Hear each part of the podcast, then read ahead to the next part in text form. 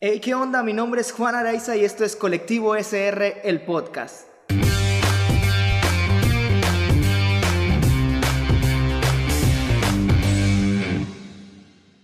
¿Qué hay? ¿Cómo están todos? Estoy muy feliz de regresar con otro episodio de nuestro podcast después de un tiempo de haber estrenado el primero. Gracias.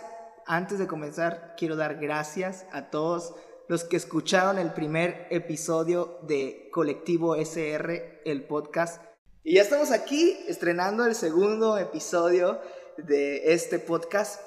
Y estoy muy feliz, muy contento de volverlos a saludar y que me estén escuchando otra vez. Así que antes de comenzar con el tema de hoy, la conversación de hoy, tengo que presentar a quien me va a estar acompañando en este episodio es parte del equipo de colectivo, es parte del equipo de alabanza de nuestra iglesia, también es la, la eh, imagen creativa de todo lo que hacemos y el genio creativo de muchas de las cosas que ven en la iglesia. Así que yo los presento, él es Jesús Evangelista. ¿Cómo estás Jesús? Hola, estoy muy bien, gracias por invitarme aquí. Pues vamos a estar platicando un rato sobre ciertos temas y pues esperemos que se quede en todo el, en todo el podcast. Sí, eh, quiero, quiero dar énfasis en que evangelista es su apellido.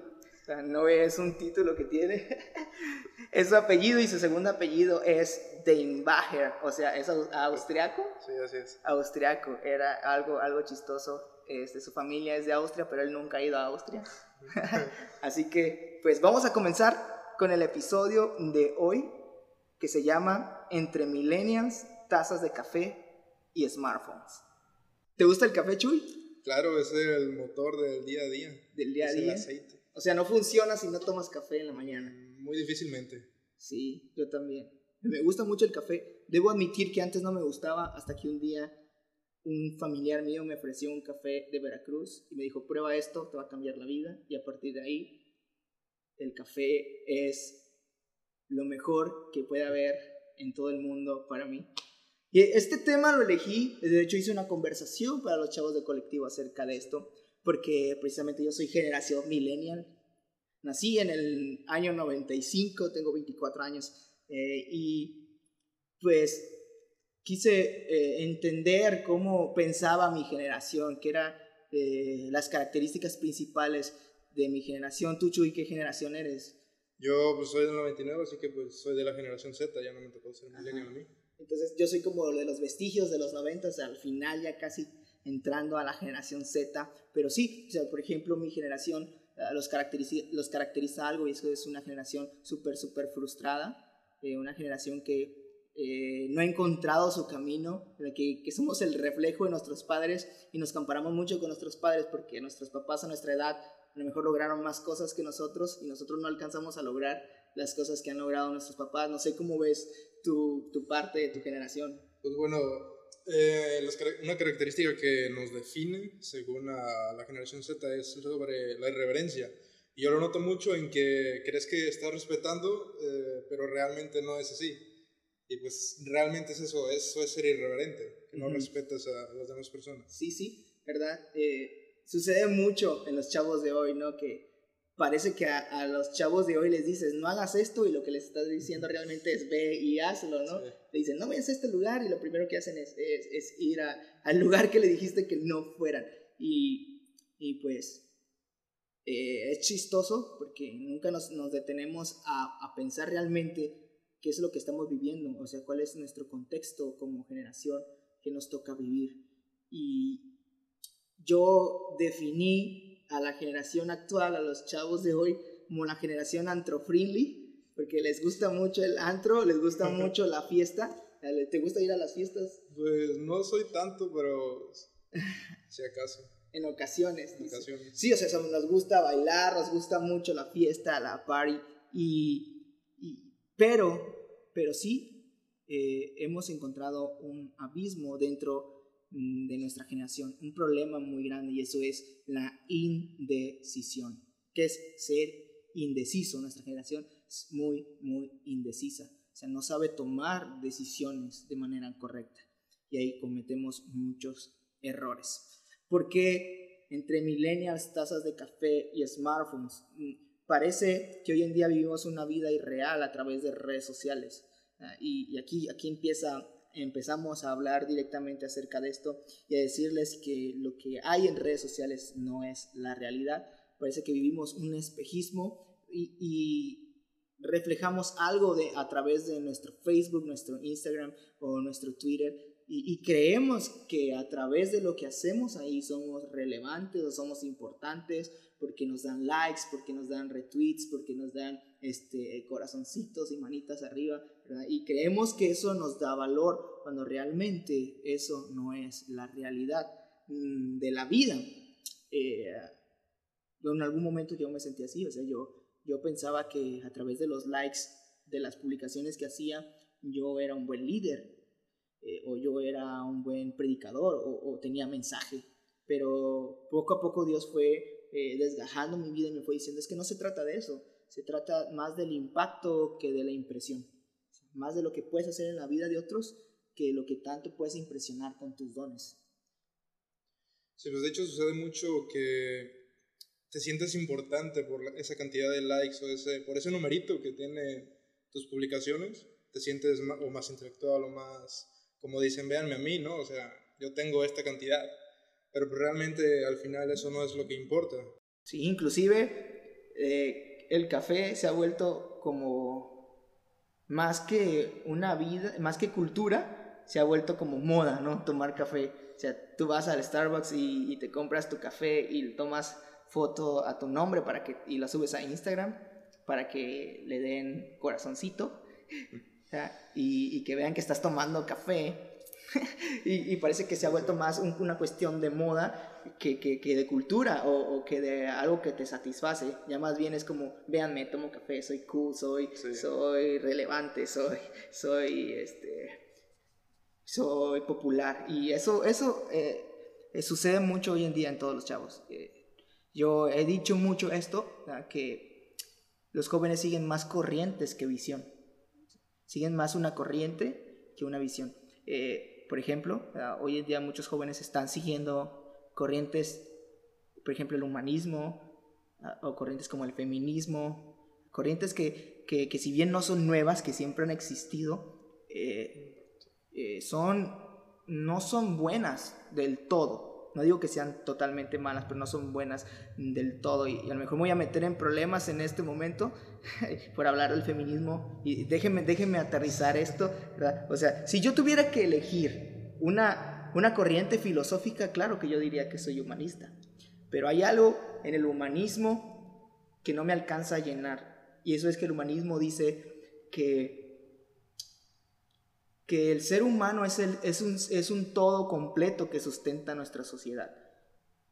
Y ok, muchos, muchas de nuestras leyes morales como cristianos están basadas en el humanismo o tienen humanismo en ellas, obviamente están basadas en la Biblia, pero tienen un poco de humanismo.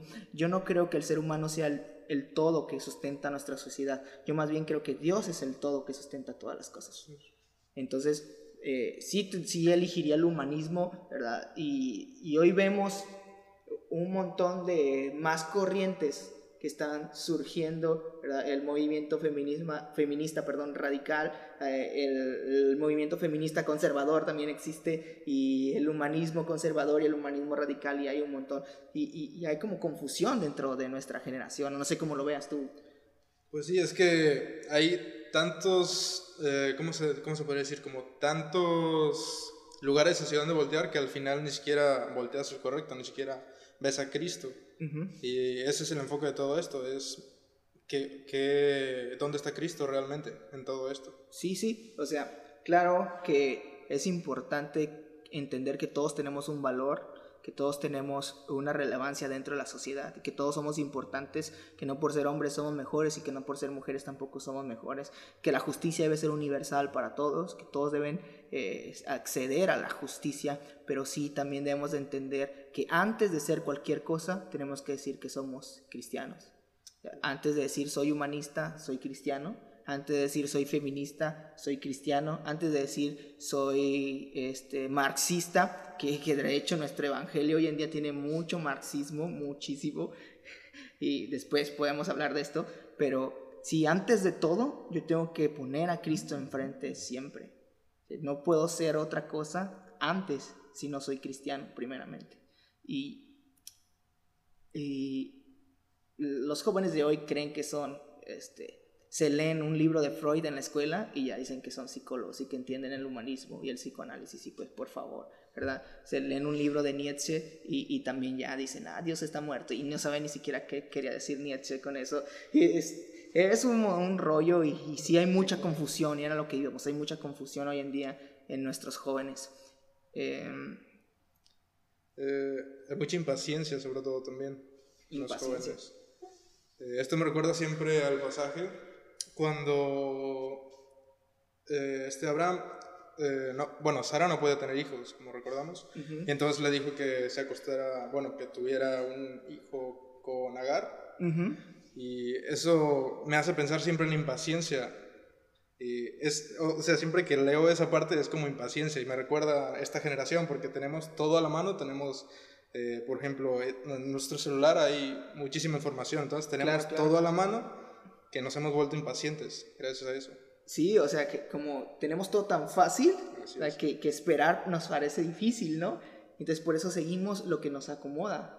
O sea, vamos a una corriente que es fácil y sencilla y, que es rápida de entender y entre más sencillo mejor, porque ahora tenemos todo a la mano.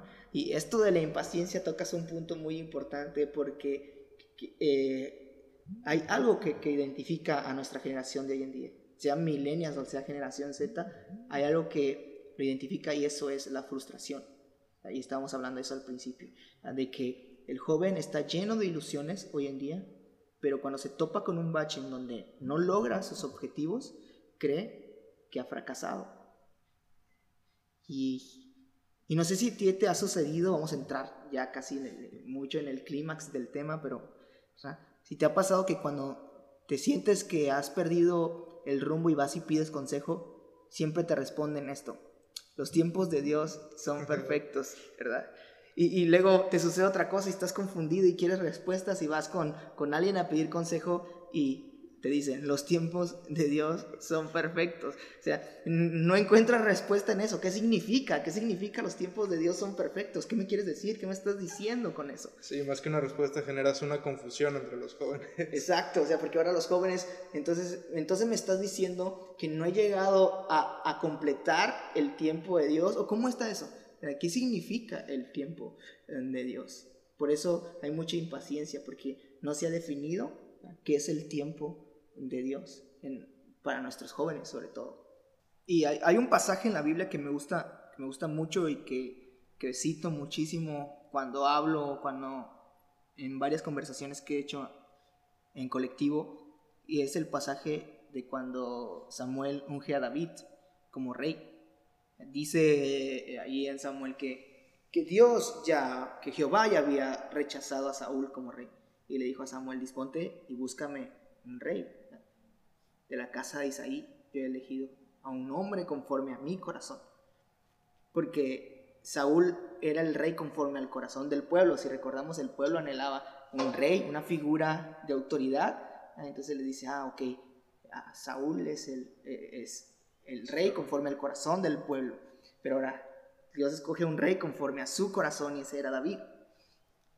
Y más o menos David, eh, ubicándonos en contexto, tenía más o menos como entre 15, vamos a dejar un estándar 17 años, cuando es ungido. Y, y aquí va una pregunta, cuando, cuando Samuel unge a David, ¿David ya era rey o todavía no era rey? Esa es la pregunta. Pues Dios ya lo había escogido, pero... Entonces, ¿podríamos decir que el tiempo de Dios se cumplió cuando fue ungido David o no se había cumplido todavía? Porque David no fue al trono, o sea, David no, va al trono cuando es ungido, todavía estaba Saúl en el trono. Entonces, David se regresa a cuidar las ovejas, no fue al trono inmediatamente. Pero entonces, ¿el tiempo de Dios no se cumplió? O sea, ¿no era el tiempo de Dios de que David fuera rey? ¿O todavía no era rey David? ¿O no será que ya era rey? Y el tiempo de Dios se estaba cumpliendo. Sí, yo digo eso, David, el tiempo de Dios era en ese momento. Ya lo había escogido como rey. Eh, David ya era rey a pesar de que todavía no estaba en el trono. Exacto. Y, y de todas formas regresa a cuidar las ovejas. Incluso cuando va y pelea con Goliat, también estaba muy joven, 17, 18 años. Y, y Goliat se burla de él y le dice, yo, yo estuve cuidando las ovejas de mi padre. Venían los osos, venían los leones y yo los agarraba de la quijada y los rompía. Sí, imagínate qué tan preparado estaba David, que mataba osos y leones. O sea, aquí la pregunta está buena. Y a ver, los que nos están escuchando, que han de estar pensando, ¿el tiempo de Dios ya se había cumplido? ¿David ya era rey o todavía aún no era rey David? Yo creo, fíjate, yo lo que creo. Yo creo que a pesar de que David no estaba en el trono, David ya sabía que era rey. O sea, él ya tenía la mentalidad de rey. Pero respetaba que Saúl aún continuara ahí. Sí, pues como sabemos, este, David tuvo la oportunidad de matar a, Saúl. Entonces lo que, lo que vemos aquí es que realmente él le tenía ese respeto del que hablas tú. Sí, sí, sí. Y esa mentalidad de rey le sirvió obviamente su comunión con Dios. Le sirvió para el momento en que estaba peleando con Goliat y todo el ejército de Israel estaba escondido para vencerlo se toma cinco piedras, con una lo mata, con las otras cuatro mata a todos sus hermanos. Y después todavía cuando a su hijo Salomón le viene un nieto de Goliat y Salomón vence al nieto eh, de Goliat y, o sea, esa mentalidad de entender que Dios ya lo había elegido le permitió a David vencer a Goliat antes inclusive de haber tomado el trono. Y así libró a Israel. Ya podríamos hablar de una actitud de rey, de una decisión como rey. Y para, para entender un poquito más, eh, hay dos palabras en griego que significan tiempo, o sea, que podrían traducirse como tiempo. Una es cronos y la otra es kairos, ¿ok? Y ya nos vamos a poner un poquito intelectuales.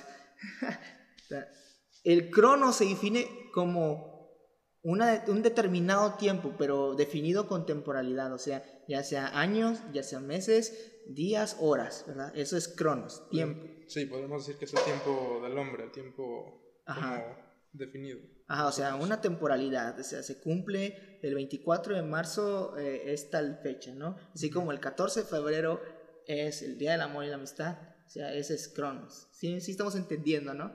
Y la otra es kairos.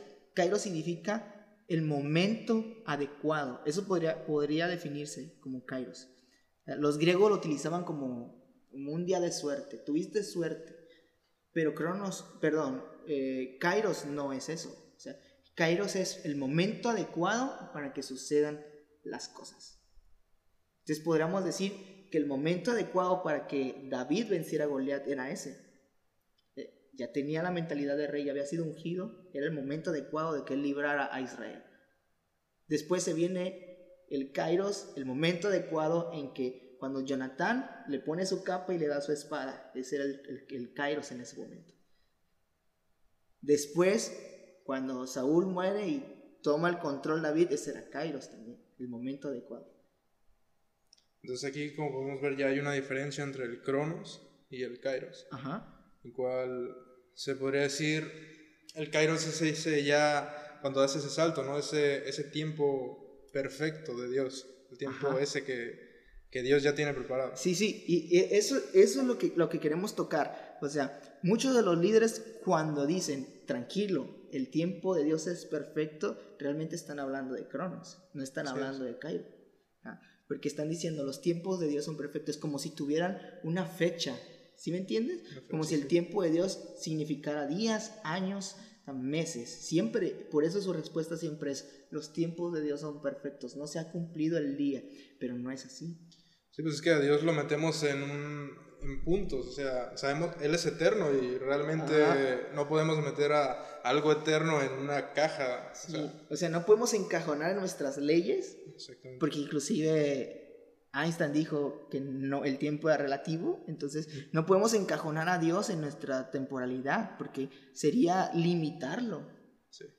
Y, Y ese es un problema cuando, por ejemplo, cuando los líderes no están completamente capacitados para dar un consejo, sucede esto. No porque nosotros nos creamos los mejores para dar consejos, pero sucede esto, a que guían a los jóvenes a decir, necesitas estar más grande para cumplir lo que Dios tiene en tu vida. O necesitas tener 30 años para que Dios... Y luego te dicen, es que Jesús a los 30 años inició su ministerio. Más o menos a esa edad va a iniciar el tuyo. Están hablando de Cronos, se no están hablando de Kairos. Entonces, podríamos decir que para muchos el tiempo de Dios significa cumplir cierta edad para estar totalmente maduro según la edad que tienes para cumplir lo que Dios te mandó a hacer. Y, pero esto es correcto, es incorrecto. Pues bueno, yo no definiría a Kairos como un tiempo, o sea, que tienes marcado tú. Eso lo tiene marcado Dios, claro. no, lo puede marcar una persona en ti. Exacto, entonces no podemos meter el tiempo de Dios como Cronos. El tiempo de Dios es Kairos. Así es es Kairos. Entonces, eh, nos sucedía a nosotros que pedíamos consejo y nos decían, es que aún estás muy joven.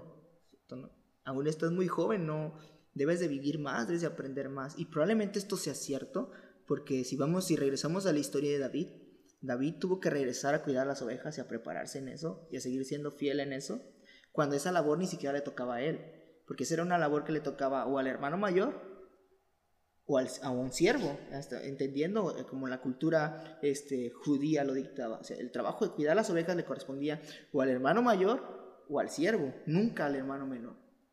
Pero hay algo, hay un misterio ahí que probablemente no todos conocen.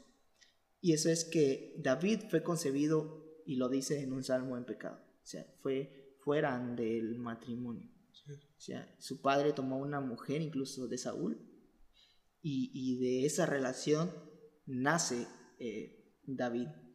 Y que después en uno de los salmos él menciona, ¿verdad? Nací en pecado, cuando él ya estaba en depresión y uno empieza a hacer salmos eh, clamando a Dios en su momento de angustia, eh, habla acerca de eso.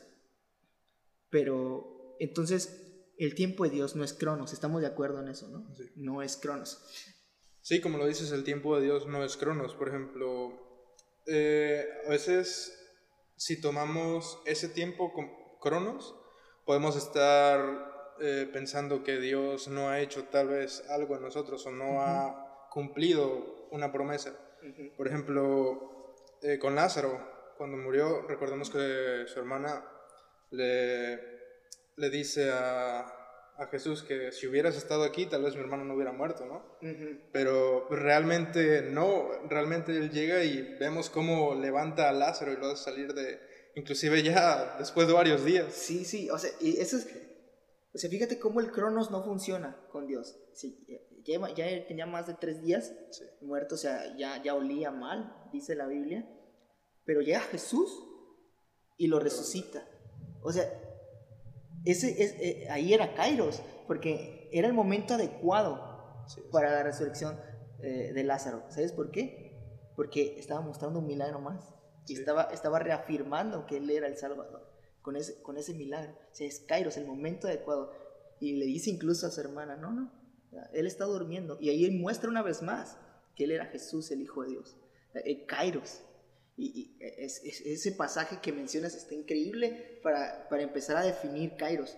Porque, ok, a, a, veces nosotros en nuestro tiempo queremos que Dios se apresure y, y, queremos limitar a Dios en días, semanas o meses o años. Y dices, ¿sabes que ya estoy cumpliendo 24 años? Dios ya dame una casa o ya dame un trabajo estable. O Dios ya, ya me pastor, ¿no? Hazme pastor, ya, ya, dame una iglesia a la cual pastorear, o, sabes que ya, ya hazme profeta, porque no, porque no puedo dar profecía a las personas y creemos y encajonamos a Dios en, en una cajita de temporalidad que es Cronos, la cual no es así. Pero el Kairos de Dios, el momento adecuado para que sucedan las cosas, es más un estado mental, es más estar preparado para recibir lo que Dios, lo que Dios tiene para ti. Sea, no se trata de meses, no se trata de días, no se trata de años, sino más bien de ¿estás listo? Sí, porque, o sea, tú te puedes sentir que estás listo, pero realmente no, realmente Dios te va a decir cuándo estás listo verdaderamente. Sí, o sea, eh, eh, estamos de acuerdo en que probablemente una, bueno, David tenía 17 años cuando fue ungido como rey, y podrás decir, por eso no fue rey Juan, porque estaba muy joven y no podía estar. Hay, hay ejemplos de, de, reyes de 13 años en la Biblia, ¿ok? Entonces hay, que tener en cuenta que, Dios no se manejaba en cronos, en la Biblia no maneja cronos. Entonces eh, el momento adecuado siempre es cuando suceden las cosas, buenas o malas. Ese es el momento adecuado. Las cosas que suceden, buenas o malas, es el momento adecuado para que sucedan. Dios utiliza todas las cosas para mostrarte su amor, su gloria, su misericordia y sobre todo que Él sigue con nosotros. Dios tiene al final todo eso en sus manos. Dios va a saber, o sea, Dios va a saber tu madurez y cómo vas a aceptar esa situación que Él va a poner eh, ante ti. Eh, alguien no te puede decir, ah, ok, estás, como, se dice? como decías, estás muy chico para estas cosas o, o ya estás muy viejo para estas otras. Sí. Si para lo que Dios es perfecto para ti, pues Dios te lo va a dar, a fin de cuentas. Sí, sí. Y fíjate, puse una, eh, una encuesta en Instagram ah, para que sigan la cuenta de colectivo y para que sigan mi cuenta. Y algunas de las respuestas puse cuál es el tiempo de Dios como pregunta. Y algunas de las respuestas eh, que había recibido, una dice, por ejemplo, esta. Dice, el tiempo que Dios establece, Dios no llega tarde ni temprano, sino justo a tiempo. Ah, pero esa, eso es cronos, sigue siendo relativo él llega justo a tiempo, ¿a tiempo de qué? Entonces, ah, eh, otro puso al que le place, otra persona puso eh, mm, mil años como un día y un año como mil años, este, también Cronos.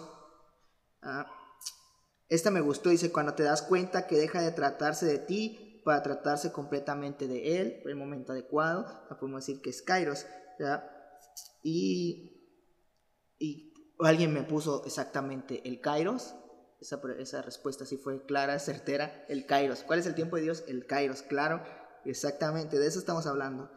Una de las mejores, ah, y yo elegí esta como la mejor, eh, dice, eh, déjala leo, no tiene tiempo.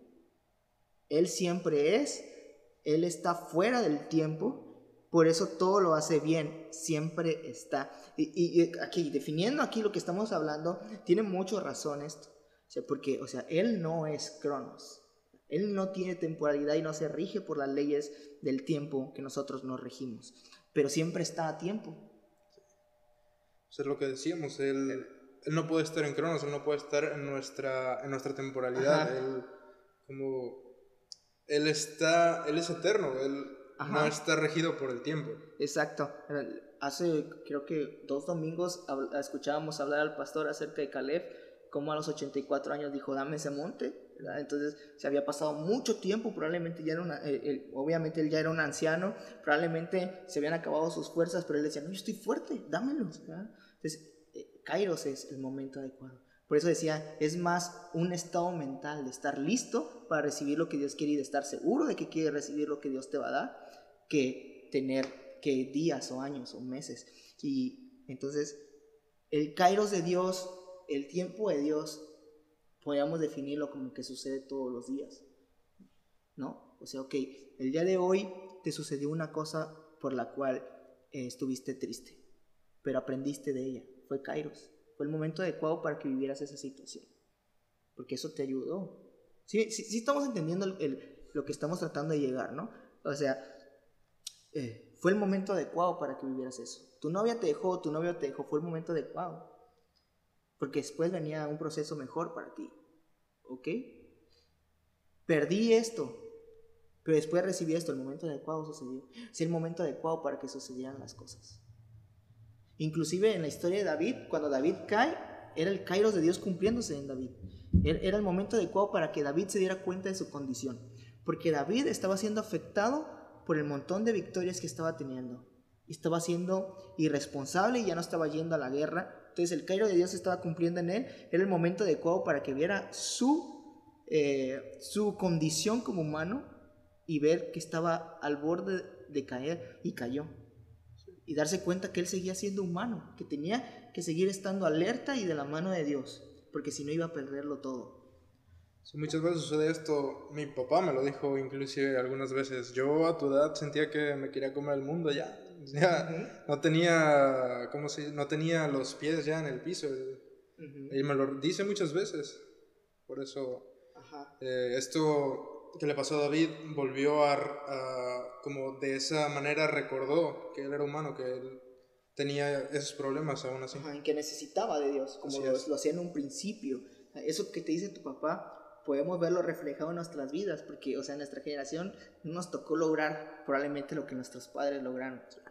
Somos la generación que no pudo comprar terrenos baratos, la que nos tocó la inflación tremenda que estamos viviendo, la crisis eh, o la supuesta crisis que estamos viviendo como país, pero oye, es, es- es Dios actuando, es Dios trabajando, es el momento adecuado que Dios está usando esa situación que estás viviendo para hacerte entender que lo necesitas.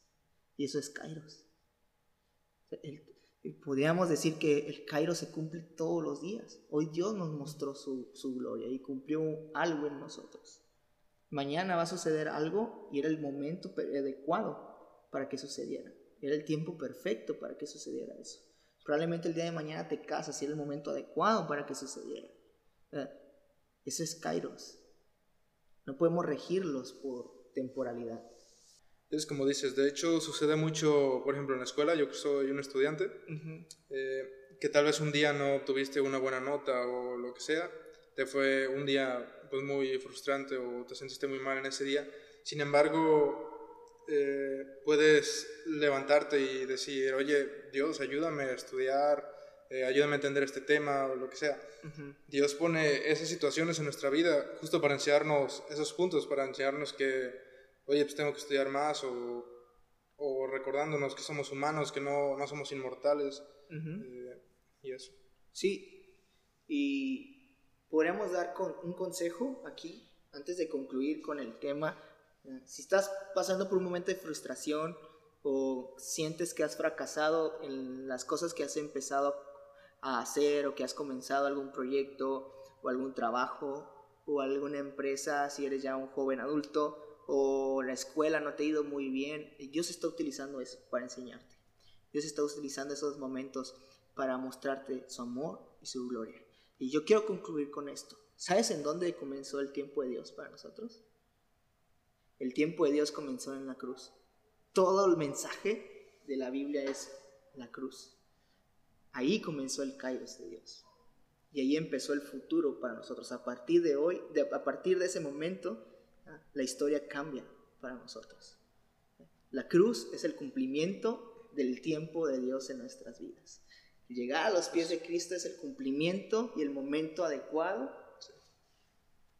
para la restauración de nuestra familia, la restauración de nuestra generación y la restauración de nuestras próximas generaciones.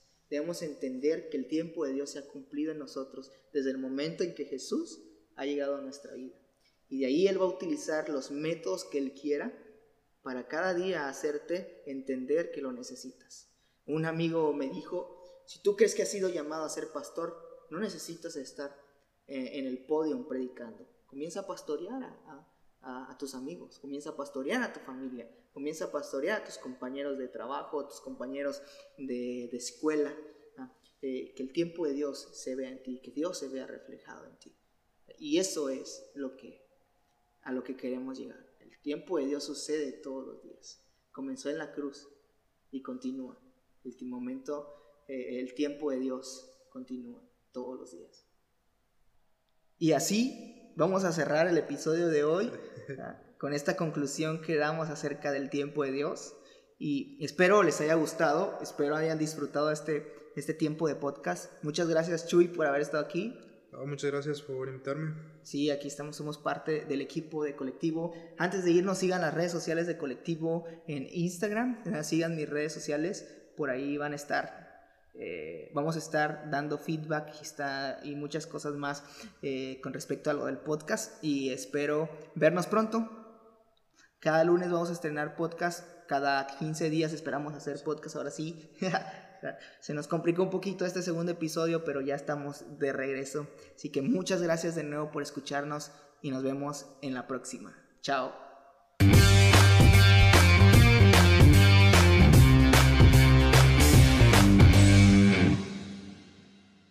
Eh, ¿Qué onda? Un saludo a todos, bienvenidos. Yo soy Juan Araiza. Bienvenidos a un nuevo episodio de Colectivo SR, el podcast. Sé que estuvimos ausentes pero hemos vuelto, hemos vuelto eh, grabando un episodio especial, una nueva serie que iniciamos llamado Aislados en este tiempo de cuarentena, en este tiempo de aislamiento. Y en este episodio tuvimos a una invitada, la pastora Magdalena de la Mora, la cual es nuestra pastora en Casa de Oración sobre la Roca, y tuvimos una conversación acerca de todo lo que está sucediendo y cómo pudo ser afectada la iglesia, eh, cómo está viviendo la transición la iglesia y qué es lo que va a suceder después de esto. La verdad, eh, fue una plática muy amena. Eh, la plática se extendió un poquito, así que el podcast va a durar más de lo esperado, pero espero lo disfrutes, espero te sirva de mucho y recuerden, sigan quedándose en casa, sigan guardando la cuarentena y sigan teniendo sus precauciones. Y sí, sin más, los dejo con la intro y disfruten. Chao.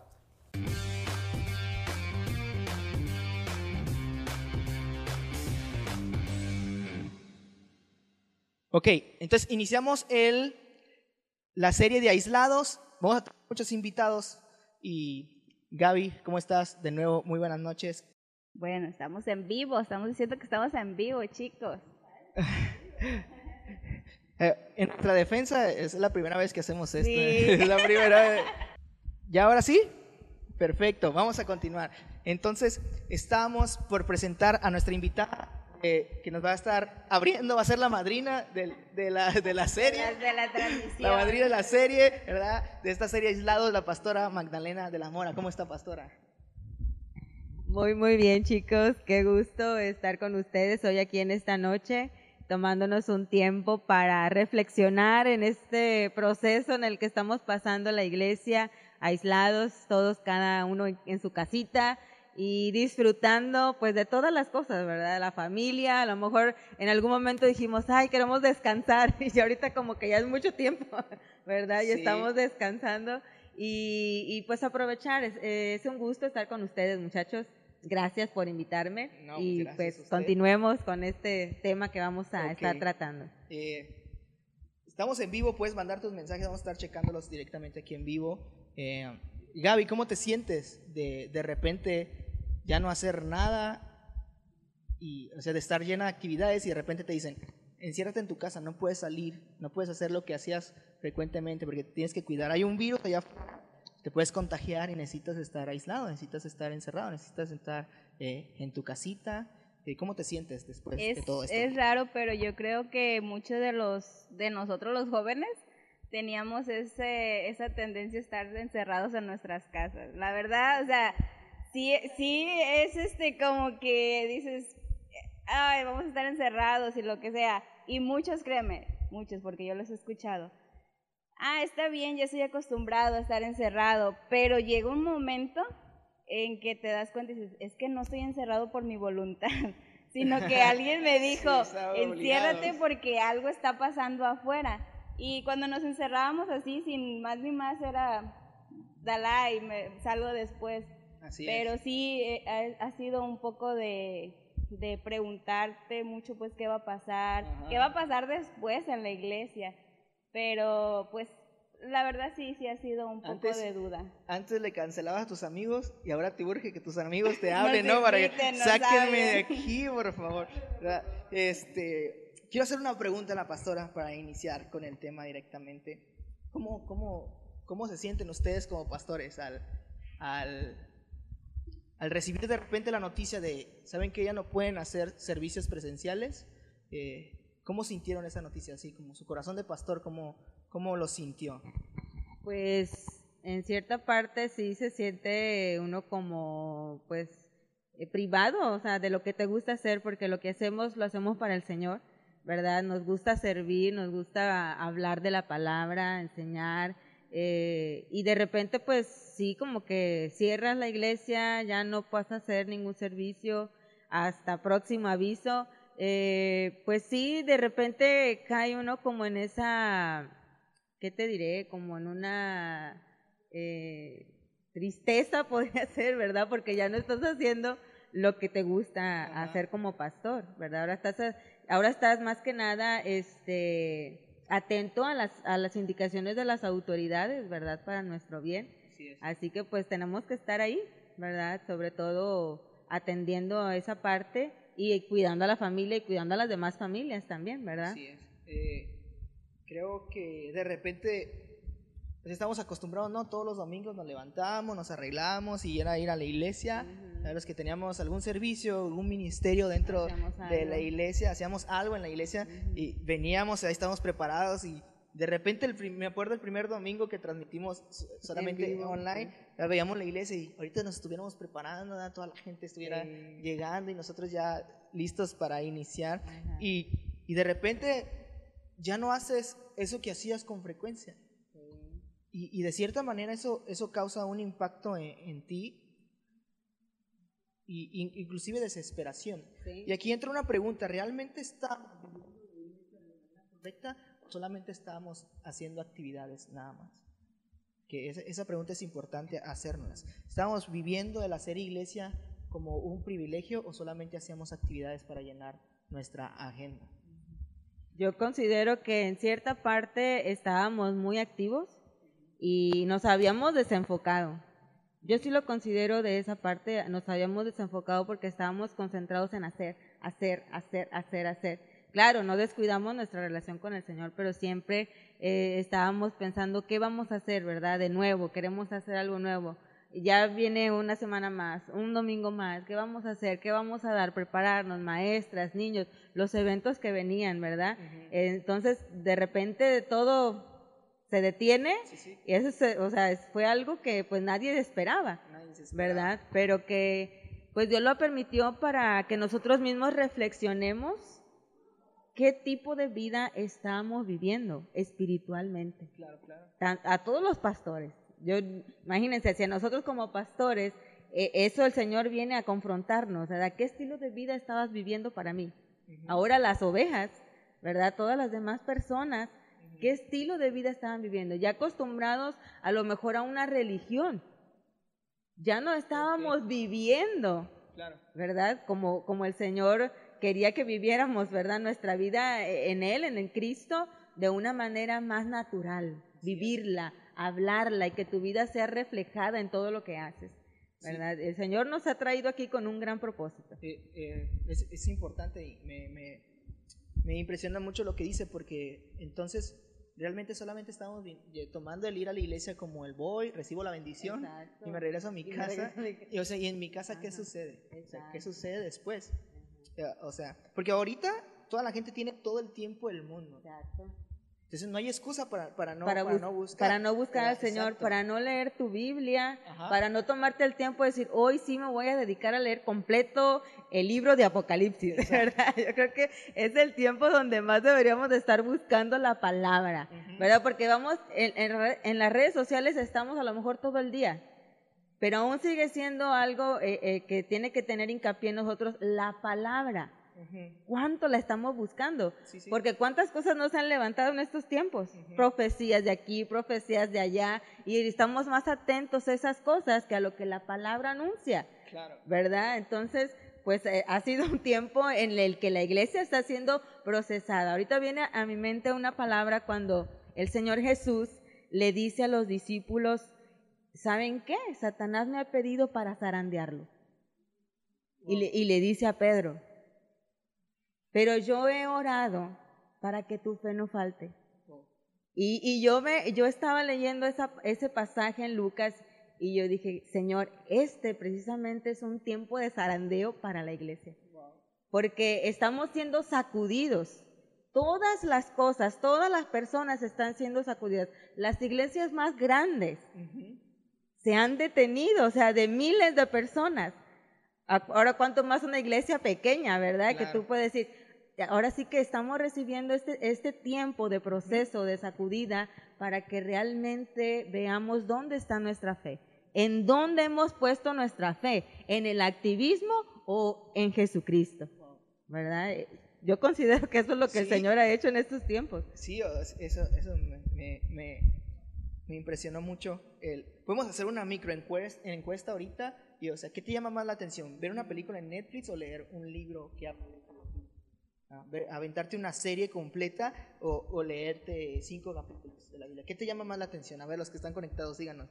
¿Qué te llama más la atención? ¿Qué te llama más la atención, ver una película completa en Netflix o, o, a- o leerte un buen libro de teología? ¿Qué te llama más la atención? Leer. Leer. O sea, la verdad, sí, Claro leer. sí. Es algo más productivo porque los libros, pues, todo lo tienen, tienen muchas cosas, incluso es algo que siempre nos han dicho, tienes que leer, tienes que leer, eh, desde niños, y muchos no, no estamos impuestos a eso, pero es más productivo leer que estar, e- incluso que estar, este, acostado viendo cosas que no, no están haciendo nada en nuestra mente.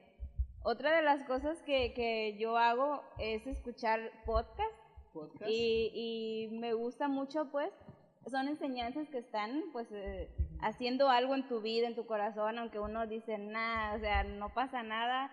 Sí, o sea, porque son cristianas, estamos haciendo algo bueno en eso. ¿Cuál es tu podcast favorito? Es un podcast de mujeres. De mujeres.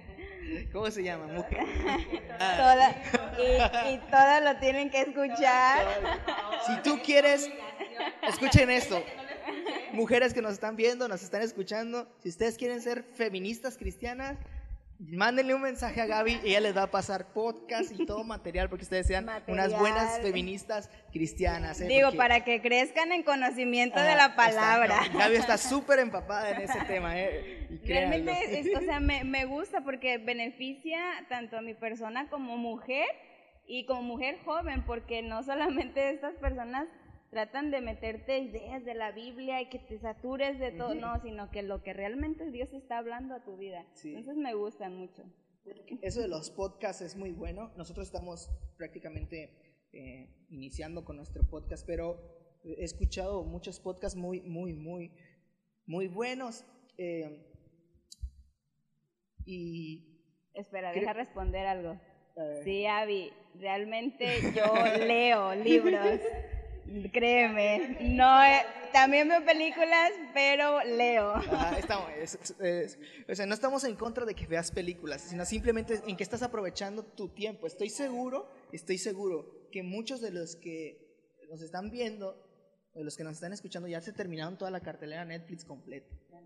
Ya, no- ya no hay nada O sea, que todos preguntando en Facebook, ¿una serie o esto? O sea, Eh, ponte a leer la Biblia, no he leído Mateo. Estoy seguro que ya le pusieron. Ya en la tele ya le pusieron en platino donde pasan las películas mexicanas esas de blanco y negro. Ya están viendo. Ya no hay nada. Ya no hay, ya más no hay nada Canal más que 5 ver. se ha vuelto popular. Eh, oh, el canal 5 ahorita está uf, eh, en, en trending topic. Es, es lo máximo, el canal 5. lo chistoso de todo esto es, es, es que debemos de darnos cuenta si realmente estamos viviendo una vida conforme a Cristo o una vida cristianoide, porque es diferente. Y yo, quiero hacer énfasis en esto. ¿Estamos viviendo una vida conforme a lo que Cristo nos dictaba o solamente estamos viviendo una vida diciendo que éramos cristianos? eh, y solamente estábamos tomando como el venir, eh, decir, le decimos, ¿no? El ir a misa, a recibir la bendición, que, que- el Padre te dé la hostia y listo, ¿verdad? la comunión mental que le dicen. O realmente estamos viviendo una vida de constante comunión con el Padre, que es lo más importante y lo más esencial. Porque Jesús, un- uno de sus hábitos eh, más fuertes era que él tenía comunión con el Padre. Él oraba de mañana, de tarde y de noche. Se levantaba incluso en la madrugada eh, eh, a orar de nuevo. Incluso regañó a sus discípulos y no han podido orar tan solo una hora. Yo creo que, que- que Jesús en esos momentos, Dios mismo, nos voltea a ver y nos dice todos los días, no han podido orar una hora. Les he dado 40 Ajá, días o sea, y más es- y no están lo han teniendo hecho. 40 días para orar y no han, no han podido orar. Yo, yo me sentiría mal si Jesús mismo me volteara a ver y me dijera, no has, Juan, ¿no has podido orar una hora? Ahorita que dices, este, ahorita que dices si Jesús, si Jesús nos volteara a ver, leyendo en la mañana también una, una porción en la Biblia, cuando el Señor Jesús es arrestado, dice que lo, lo llevan ante los sacerdotes y todo, ¿verdad? Ante el Caifás, y dice que eh, Pedro le niega tres veces.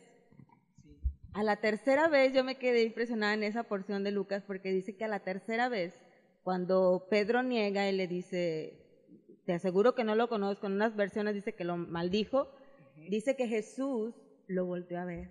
Sí, desde- lo volteo a ver y, y ahorita que dices eso, o sea, es, realmente es, es, cierto. Sí, sí. Jesús tiene la mirada puesta sobre nosotros, los que somos sus hijos, claro, ¿verdad? Entonces, ahorita en este tiempo uno puede decir, estás en tu casa, estás cómodo, tienes tu Netflix, tienes las películas que tú quieras, pero como hijo de Dios, ahí es el punto.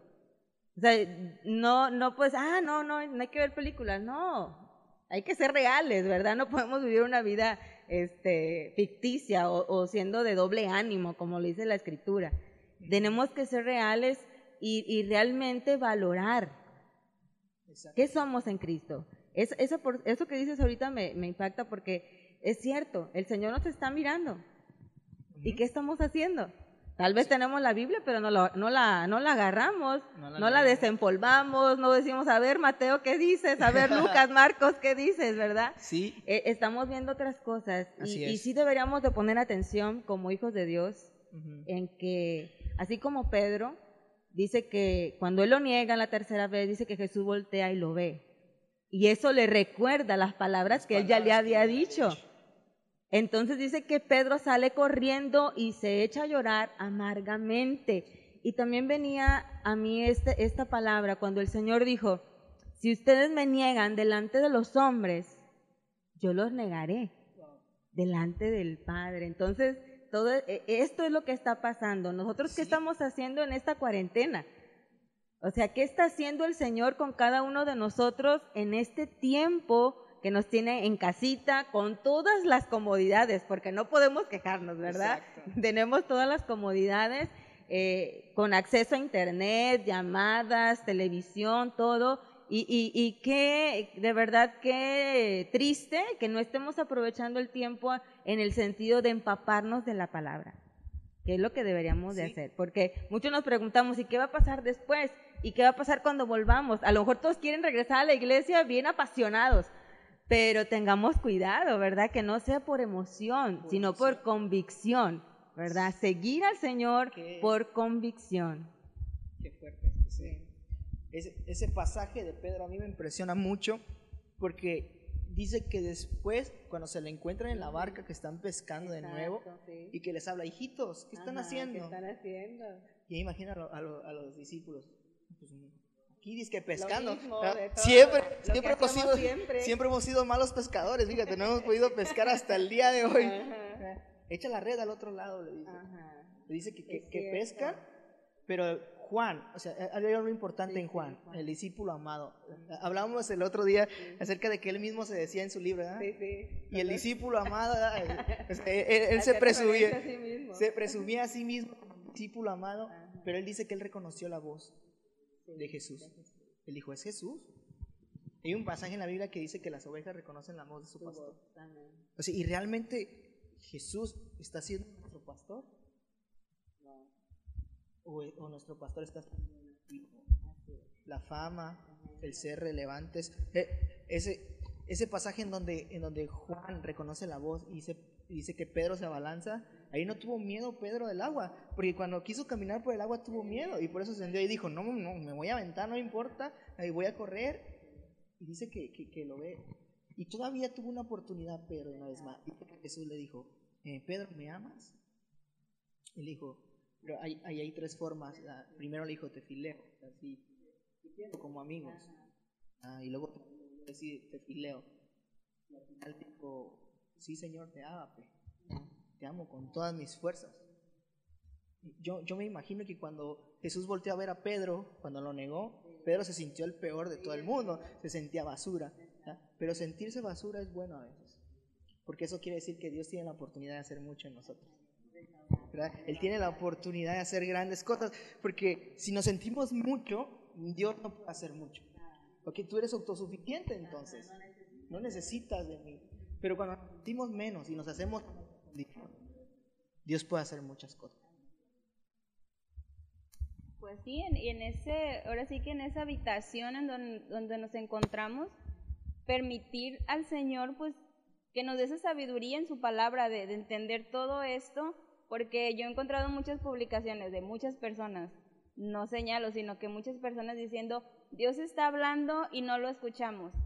A veces las publicamos o los publican por decirlo, pero realmente también yo, o sea, quien lo publica lo está escuchando, o sea, verdaderamente está, ajá, se está empapando de esa información que la Biblia ya nos dice, recuerdo una prédica, siempre la tengo bien en la mente que, decía el pastor, eh, el Señor ya había venido con su palabra en, forma de, siervo, el Señor Jesús, la dejó plasmada en la Biblia. ¿Y qué vamos a hacer nosotros ahora? Alimentarnos de eso para poderlo dar a conocer a los demás, porque pues no funciona de otra forma. Sí, eh, es, es, es importante porque las formas cambiaron. Con esta, cuarentena nos, con esta cuarentena nos dimos cuenta de que nuestras formas estaban realmente equivocadas, de que el show, el espectáculo, eh, eh, los grandes servicios estaban funcionando solamente para tener un número, para tener una membresía mayor. Pero las personas nunca son números. Y eso es algo que, siempre me recuerda un amigo mío. Las personas no son números, las personas son personas y Dios ama a las personas. Lo más importante para Dios es eso. Entonces estábamos tomando a las personas como un número nada más. Entonces Dios nos cambia las formas y nos dice, ¿saben qué? Ya no van a hacer eso.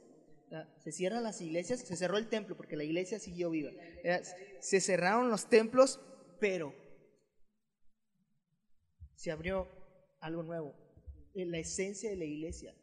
Porque ahora tienen la oportunidad incluso los padres de ser pastores de su casa, los esposos de ser pastores de sus esposas, de sus hijos. ¿ah? O sea, ahorita puedes hacer una transmisión con tu celular ¿ah? y transmitir un tiempo de alabanza, de oración con tu familia y la gente lo va a ver porque toda la gente está viendo. Tus amigos lo van a ver y deberías estarlo haciendo, deberíamos estarlo haciendo. Deberíamos estar compartiendo, ajá, deberíamos, deberíamos estar compartiendo servicios con nuestra familia. ¿Por qué? Porque eso es la esencia de la iglesia. La esencia de la iglesia no son las grandes, no son las grandes, los grandes números, ni los grandes shows, ni los grandes espectáculos. La esencia de la iglesia es que hagamos discípulos.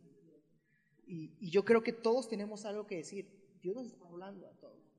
¿verdad? Pastora, ¿cómo, cómo usted en esto? Es lo que estamos hablando. Eh, es cierto, esta forma, eh, lo, ahorita venía, ahorita que dices en las casas, eh, la iglesia primitiva inició en las casas. Ajá. Cuando los discípulos empezaron a predicar, la persecución se empezó a levantar, pues muchos fueron muertos, pero este, hablando también de Pedro, hay una porción en Hechos también cuando él dice que está en la cárcel, lo arrestan y, y él está en la cárcel ahí lo habían dejado custodiado con cadenas y todo, no podía salir, no había forma de salir, pero en la casa de María, ahí donde estaban todos los demás discípulos, estaban orando, pidiendo a Dios que liberaran a Pedro. Y lo increíble es que un ángel se le aparece a Pedro y Pedro empieza a creer que estaba soñando y empieza a caminar y el ángel le dice, toma tu capa, pon tus sandalias, levántate, vístete y vámonos. Dice que estaba, estaba delante de la puerta y la puerta se abrió por sí sola, él sale y lo impresionante es que llega a la casa y él este, toca la puerta y sale una muchacha, no recuerdo el nombre, pero dice que en vez de meterlo, le cierra la puerta, ¿verdad? Y lo deja allá afuera y le dice, Pedro está afuera, ¿cómo que está afuera? Y ya lo, lo pasan. Y, venía esto, porque en la casa, en la familia, debe de haber esa comunión. Exacto. ¿Verdad? Es cierto, nosotros ahora somos los pastores de nuestros hijos. ahora yo les digo a mis niños, hijos, tempranito vamos a hacer nuestro horario, vénganse, vamos a leer con dificultades, pero lo hacen. ¿Verdad? Así como, no, mamá. No, mamá, todos los días me estás diciendo, ¿verdad? Ya no hay iglesia. No, pero de verdad que he tenido unos tiempos hermosos con ellos, porque me empiezan a hacer preguntas, tú empiezas a predicarles. Ellos son tu iglesia. Exacto. De verdad, a mí me, me gusta trabajar con los niños, también damos clases a los niños y los, los extraño, de verdad que extraño esos tiempos, pero digo, tengo a mis hijos y mis hijos son la principal iglesia, ¿verdad? Enseñarles a orar, enseñarles a buscar en la palabra y decirles, estas cosas que están aconteciendo, ustedes son privilegiados porque no habían acontecido. Así que ustedes están siendo parte de algo que va a quedar marcado, ¿verdad? Y, y pues es bueno, la verdad, estos tiempos que estamos pasando viéndolo del, del, lado positivo, el Señor quiere que la iglesia, la iglesia fundamental que es la familia, se fortalezca. Exacto. Y está, Eh, recuerdo que un amigo me decía esto, o sea, ok, muchos decimos, yo tengo el llamado de ser pastor y quiero ser pastor. Además de alguno ha dicho eso, yo quiero ser pastor. Pero, ¿por qué quieres ser pastor hasta que estés detrás de un púlpito y, y enfrente de gente? ¿Por qué no comienzas a ser pastor? Claro, desde ahorita. Pues el pastorado es un llamado y también es un don. ¿Por qué no lo activas? ¿Por qué no comienzas a hacerlo? A ver, ¿por qué no pastoreas a tus hijos? A tu esposa, a tus compañeros de trabajo. Sí. ¿Por qué no pastoreas a tus amigos? A través de mensajes de WhatsApp, a través de audios. ¿eh? Ahora, ahora que tenemos esta oportunidad en que somos la primera generación totalmente cibernética, que nos estamos viendo constantemente a través de las redes sociales, este, ¿por qué no haces transmisiones en vivo desde tu casa? Y pastoreas a, tus amigos de Facebook, ¿verdad? a todos tus contactos en lo Facebook. que deberíamos de hacer, ¿verdad? E, eso es, es importante entender este punto, que Dios te está dando la oportunidad de que desarrolles tu don, y tu llamado a un nuevo nivel, a un nivel real. Así es. Porque ahora no, nos estamos viendo limitados, al contrario, estamos teniendo oportunidades nuevas de hacer esto más grande, de expandirnos aún más. Estamos limitados a, ok, somos 100 en la iglesia, queremos ser 200, queremos ser 300. Ah, pero ahora puede ser miles, te pueden ver un montón de personas y no estás viendo tú eso, tú solamente estás viendo ay, este, no está la iglesia, yo quiero que me vean y quiero ser elocuente y quiero, quiero hablar con mucha retórica eh, en la iglesia pero no quiero, no quiero ser este, constante hablándole a mi familia, no quiero ser constante a, mi casa. Eh, ahí está el, verdadero error en el que caemos. ¿O qué quieres ser pastor? Pues comienza a pastorear, hazlo. Sí, tienes a tus, papás, ¿verdad? Si no están convertidos, tienes a tus amigos, a tus hermanos. ¿Sabes qué? Siéntate, ven, quiero compartirte algo. Yo sé que no es fácil, ¿verdad? El compartir la palabra no es algo fácil, pero no lo puedes hacer solamente con la gente de afuera, si no lo haces con los de adentro. Así es. ¿Verdad? Sea, primero son los de tu casa y después vas con los de afuera, ¿verdad? Porque, porque la gente siempre va a esperar ver de ti un testimonio. Sí, sí, este,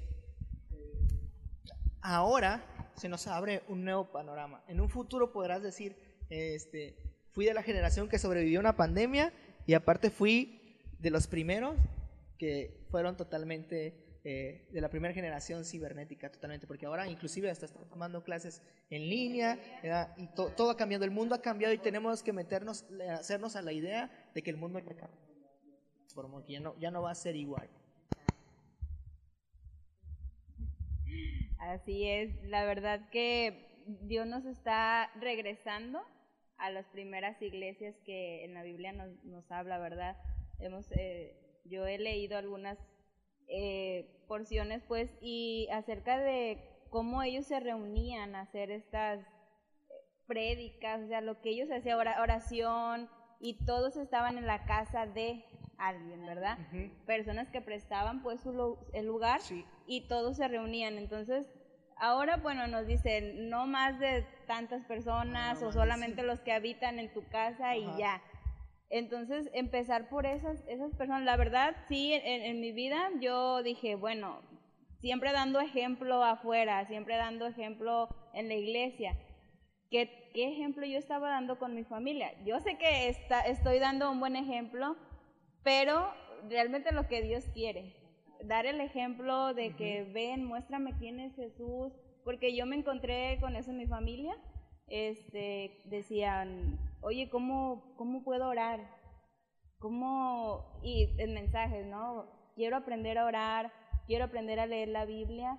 Entonces, lo que Dios está haciendo es transportarnos a, a, nuestros hogares, a nuestra familia y decirles, mira, esa es la forma. El ejemplo que yo estaba dando en la iglesia, te lo voy a dar ahora a ti. Exacto. Eh, eh, hay que poner en contexto esto. Anteriormente se juntaban, se reunían a compartir el pan la costumbre, eh, era la costumbre judía, la costumbre hebrea. Eh, y dice que compartían las buenas nuevas ahí en, las casas, que todo era, eso era la esencia de la iglesia. ¿ah? Y por muchos años estuvimos escuchando mensajes de pastores eh, acerca de la senda antigua. Y decían, volvamos a la senda antigua, y Dios dice que volvamos al primer amor y que volvamos a la senda antigua. Y realmente, o sea, yo me, yo, yo, a mí me tocaban esos mensajes y decía, pues no sé ni qué significa la senda antigua, la cual senda antigua, pero yo me acuerdo que había, yo me acuerdo que escuché a un profeta, pero no me acuerdo el nombre, pero que dijo, Dios está preparando un momento donde nos va a regresar a ese momento. Y, yo, y se me venía a la mente eso ahorita que estamos hablando. y esta persona, de cierta manera, no sabía en qué año ni, ni en qué momento, pero Dios nos está volviendo a regresar a lo que Él quería. Él quería tener discípulos que lo estuvieran buscando constantemente y que siguieran sus pasos. Y necesitamos ser esos. Si nosotros, ahora que hemos entendido la verdad, no comenzamos a hacer las cosas conforme a lo que Dios nos está pidiendo que hagamos, muy difícilmente aquellas personas que no han tenido una relación de comunión, no han sido transformadas, no lo van a hacer. Entonces, eh, eh, esto ha, evolucionado. Ya, ya, ya no tenemos una responsabilidad sencilla, es una responsabilidad doble, mayor. Porque ahora tenemos que transmitir esencia, no solamente una imagen, sino esencia.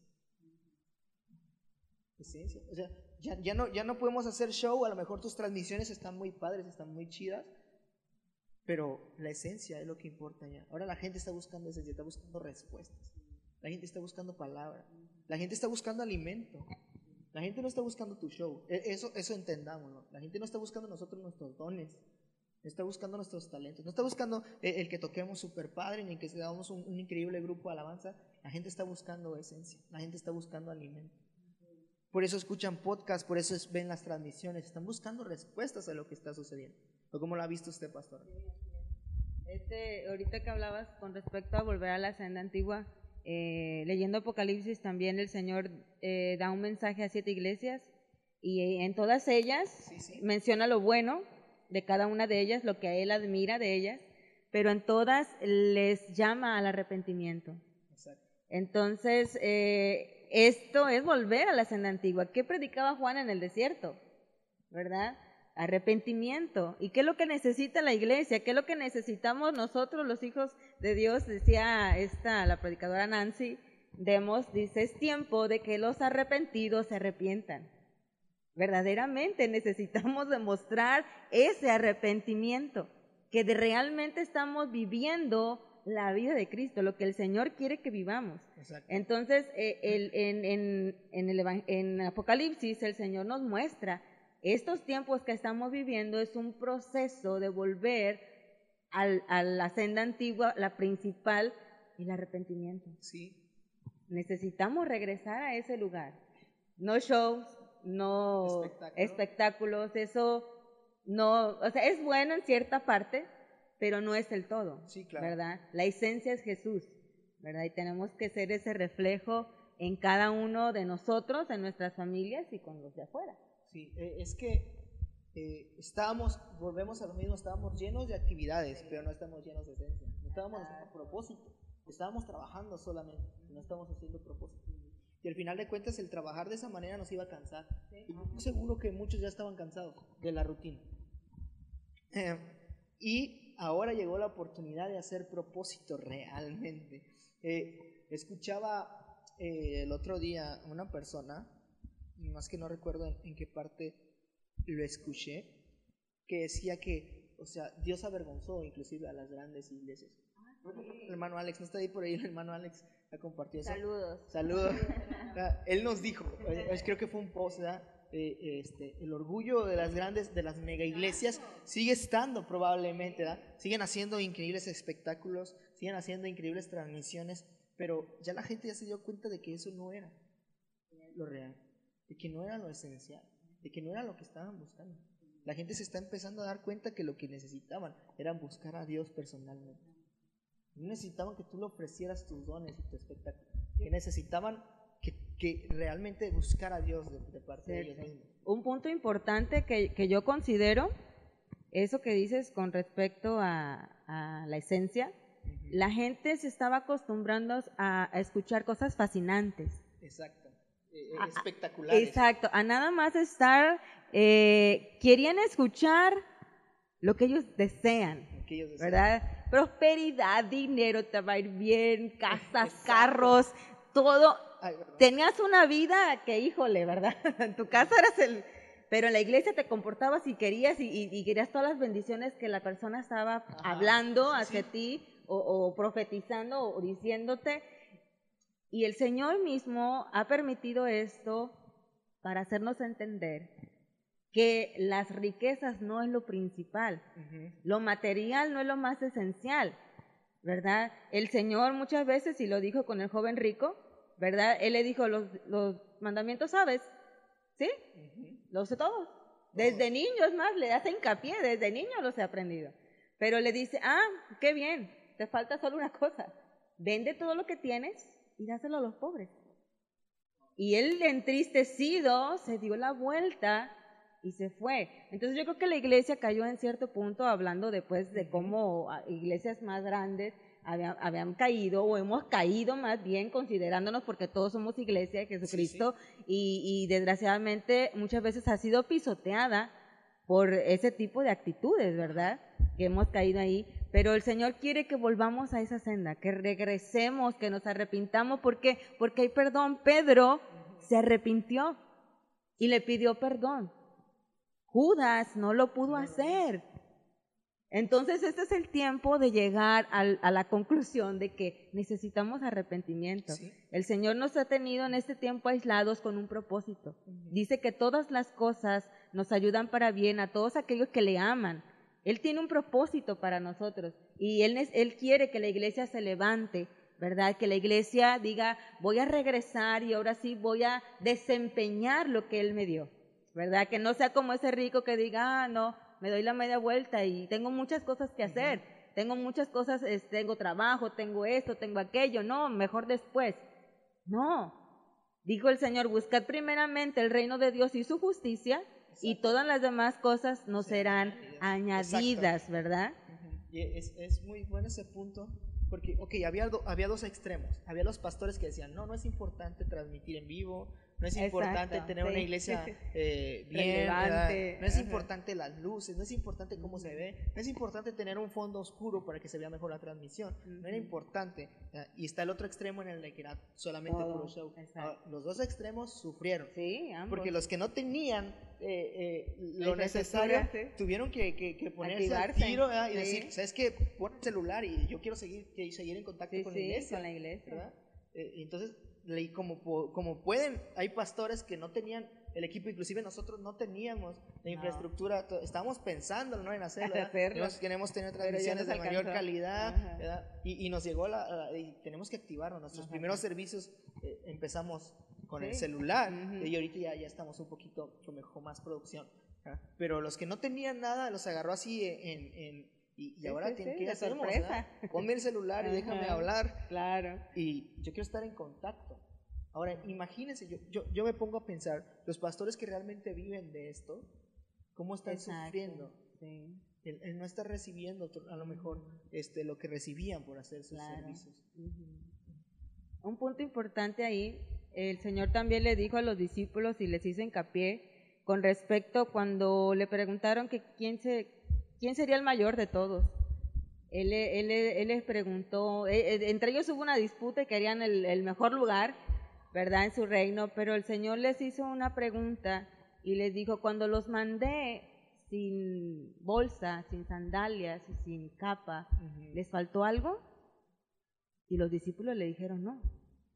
¿Por qué? Entonces le dijo, entonces no se preocupen, ¿verdad? Porque va a llegar el día en que a lo mejor van a poder tener todas las cosas, pero ahorita preocúpense por hacer la labor, ¿verdad? Yo sé que sí es difícil, ¿verdad? Hay personas que realmente el sustento está ahí, ¿verdad? El de su casa, de su familia, pero yo también creo que el Señor es fiel y justo para no dejarnos a ninguno, ¿verdad? Sin el alimento, sin lo que necesitamos, nuestros hijos.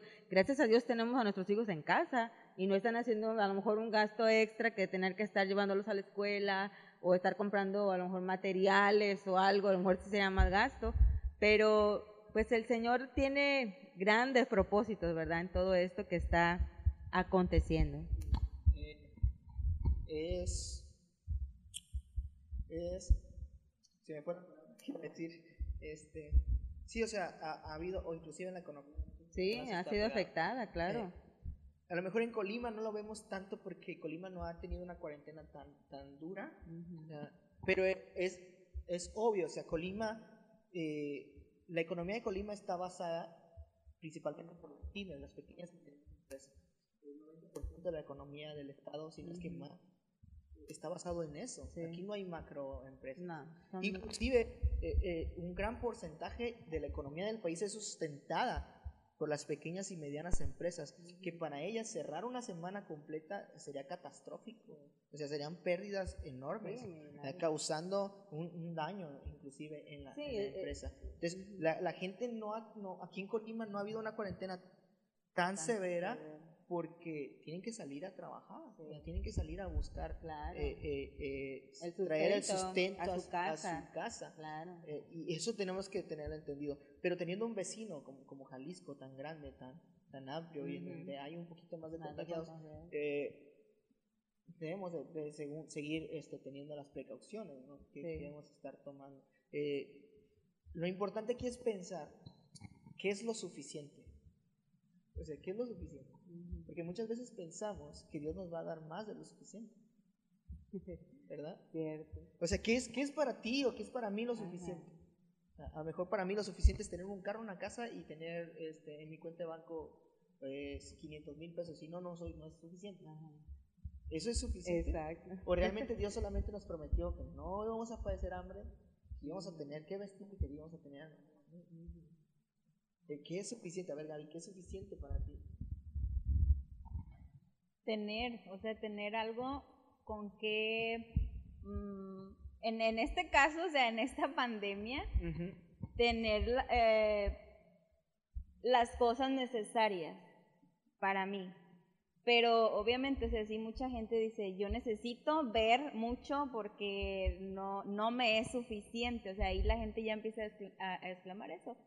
Eh, pero imagínate, como ahorita hablábamos de, de, esas, de esas personas que muchos eh, en México se han quedado sin trabajo porque cerraron, eh, tuvieron que cerrarlos. o sea, aquí en, en Tecomán están empezando a ver esas, de, cierren sus locales, cierren esto y, la gente ya no tiene lo suficiente para poder seguir abasteciendo su, su alacena, porque es lo, lo primordial, lo primordial que la gente aquí necesita, o sea, el alimento, pues, para lo básico. su casa. Ajá, y vamos, ya casi vamos a ir cerrando, algo, de tiempo. Ah, quiero, quiero que cerremos con esto y queremos que reflexionemos. A ver, eso es una pregunta para, para las dos y para mí también. Después de esto, ¿la iglesia va a seguir igual o realmente va a haber un cambio? ¿Qué piensan ustedes?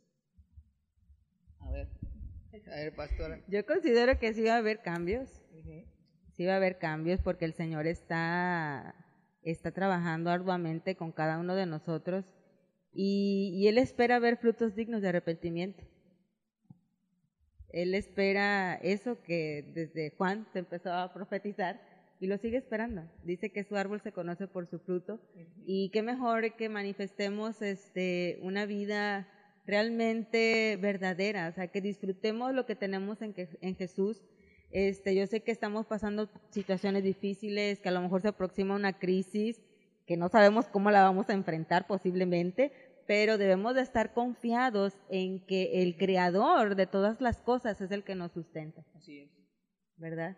Pero sí yo veo una iglesia diferente, apasionada, una iglesia que va a servir con más este, pasión a su Señor y que no va a poner a lo mejor ya peros, ¿no? Condiciones o pretextos para no hacerlo. Gaby, ¿la iglesia va a cambiar realmente o vamos a seguir viendo lo mismo? Sí, también creo que, que va a haber cambios porque eh, es como hace un momento decía, Dios está hablando y no lo estamos escuchando. Yo creo que tiene que, llegar ese momento en que lo escuchemos y en que digamos, ah, el Señor quiere esto de mí.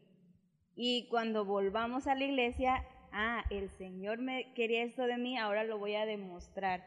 Ahora voy a, alabarle con, esa gratitud porque muchos decimos, bueno, estamos en los tiempos finales y, sí, o sea, no, no, puede ser que, que no, no entendamos cuándo, ni, ni vamos a saber cuándo es el tiempo final en el que el Señor nos va a llamar a su presencia, pero pero la gente tiene que cambiar esa mentalidad en que eh, hoy el Señor me está llamando a hacer algo, yo voy a cambiar en, el futuro, en lo que vaya a venir. Y acerca de, de, esto del arrepentimiento, aún a nosotros el Señor nos llama a ese arrepentimiento. Arrepentirnos, o sea, nosotros que, que en su momento dijimos, Señor, te recibo en mi corazón y me arrepiento de... No, realmente ¿qué, qué el Señor nos está hablando a nosotros, principal, para después nosotros manifestar lo que el Señor este, quiere. decía, el, que se crea santo, santifíquese más, ¿no? Exacto. Y, y, sí, o sea, la iglesia yo sé que va a cambiar, eh, probablemente, mm, y la Biblia lo dice, muchos se enfrían, pero lo que nos corresponde a nosotros es hablar y hablar la palabra de Dios, lo que el Señor quiere para las personas, para cuando nos reunamos todos otra vez, en lugar de haber menos, pues haya más. Haya más. Entonces, ¿saben? Yo creo que va a haber un cambio, porque si no de nada hubiese servido que, que, que, Dios hubiese permitido esto. Creo que se viene un momento crucial en donde, en donde la iglesia se van a, a, van a salir a la luz aquellos que realmente estaban dentro y eran parte de. Y vamos a ver un despertar de personas increíble. Eh, estábamos esperando durante muchos años un, un avivamiento. Creo que el avivamiento debe comenzar ya y debe comenzar en nuestras vidas. O sea, no es que uh, va a haber estadios llenos. No, no. Que comience con tu vida. comience en tu casa. El avivamiento que comience con, tus hijos. ¿Qué te parece?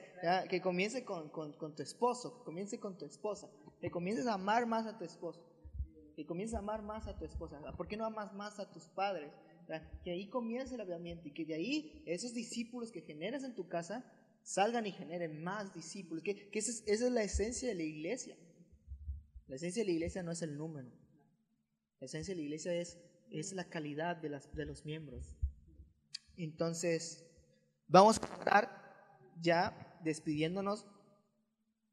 Eh, este episodio va a estar el lunes en Spotify si, no tenemos problemas, esperemos. Eh, muchas gracias, Pastora, por haber estado con nosotros. Eh, ¿Algo que decir para despedirnos? Pues un gusto enorme haber estado con ustedes, muchachos, y esperemos no sea la última. Sigamos con esto. Eh, y pues animar a la iglesia, ¿verdad? Son tiempos de, de esperanza y sobre todo que debemos de gozarnos en lo que el Señor está haciendo, ¿verdad? Que estemos atentos a su voz, porque sus ovejas conocen su voz y, los, y Él está hablando y Él está manifestando muchas cosas. Así que, pues, muchas gracias y les bendecimos a cada uno de ustedes. Gaby, ¿algo que decir para despedir? Lean la Biblia, jóvenes. Lean mucho. Recomendaciones, a ver, recomendaciones. ¿Qué, qué, qué recomiendas que lean o qué recomiendas que escuchen? A ver, a ver, el podcast que estés escuchando de Mujeres Empoderadas. Dinos, ¿cuál es? No, por favor. Mujer verdadera. Mujer verdadera. Mujer verdadera porque nos hace entender a las mujeres que necesitamos leer la Biblia para hablar lo que el Señor verdaderamente está diciendo en su palabra. Así es. Entonces, se llama Viva Nuestros Corazones o Joven Verdadera, pueden e, escuchar ahí los podcasts, la página. Eh, estás muy empapada eh, del tema. me, me gusta, brother, me gusta. si quieren ser, ya saben, si quieren ser feministas cristianas de, de, primera, mándenle un mensaje a Gaby, dígale, a ver, recomiéndame. Ah, otros podcasts que pueden escuchar, hay podcasts muy buenos, por ahí el, el podcast de... Eh, no se me viene ninguno en la mente. Voy a recomendar. Busquen, o sea. Eh, voy a recomendar de mis amigos, escuchen el de A la Orilla de Alex, está muy bueno. Escuchen el de, el de Eco de Jonás. Eh, escuchen por ahí, este, vean transmisiones en vivo de iglesias. Vean nuestra transmisión en vivo mañana a las 9 de la mañana. Eh, y, vamos a estar en contacto, vamos a hacer esto un poquito más seguido y nos esperamos probablemente el próximo sábado, si es que no se nos complica. Esperemos estar aquí el próximo sábado. Muchas gracias por estar aquí en esta transmisión. Nos vemos. Que Dios los bendiga. Chao. chao bye. Chao, bye.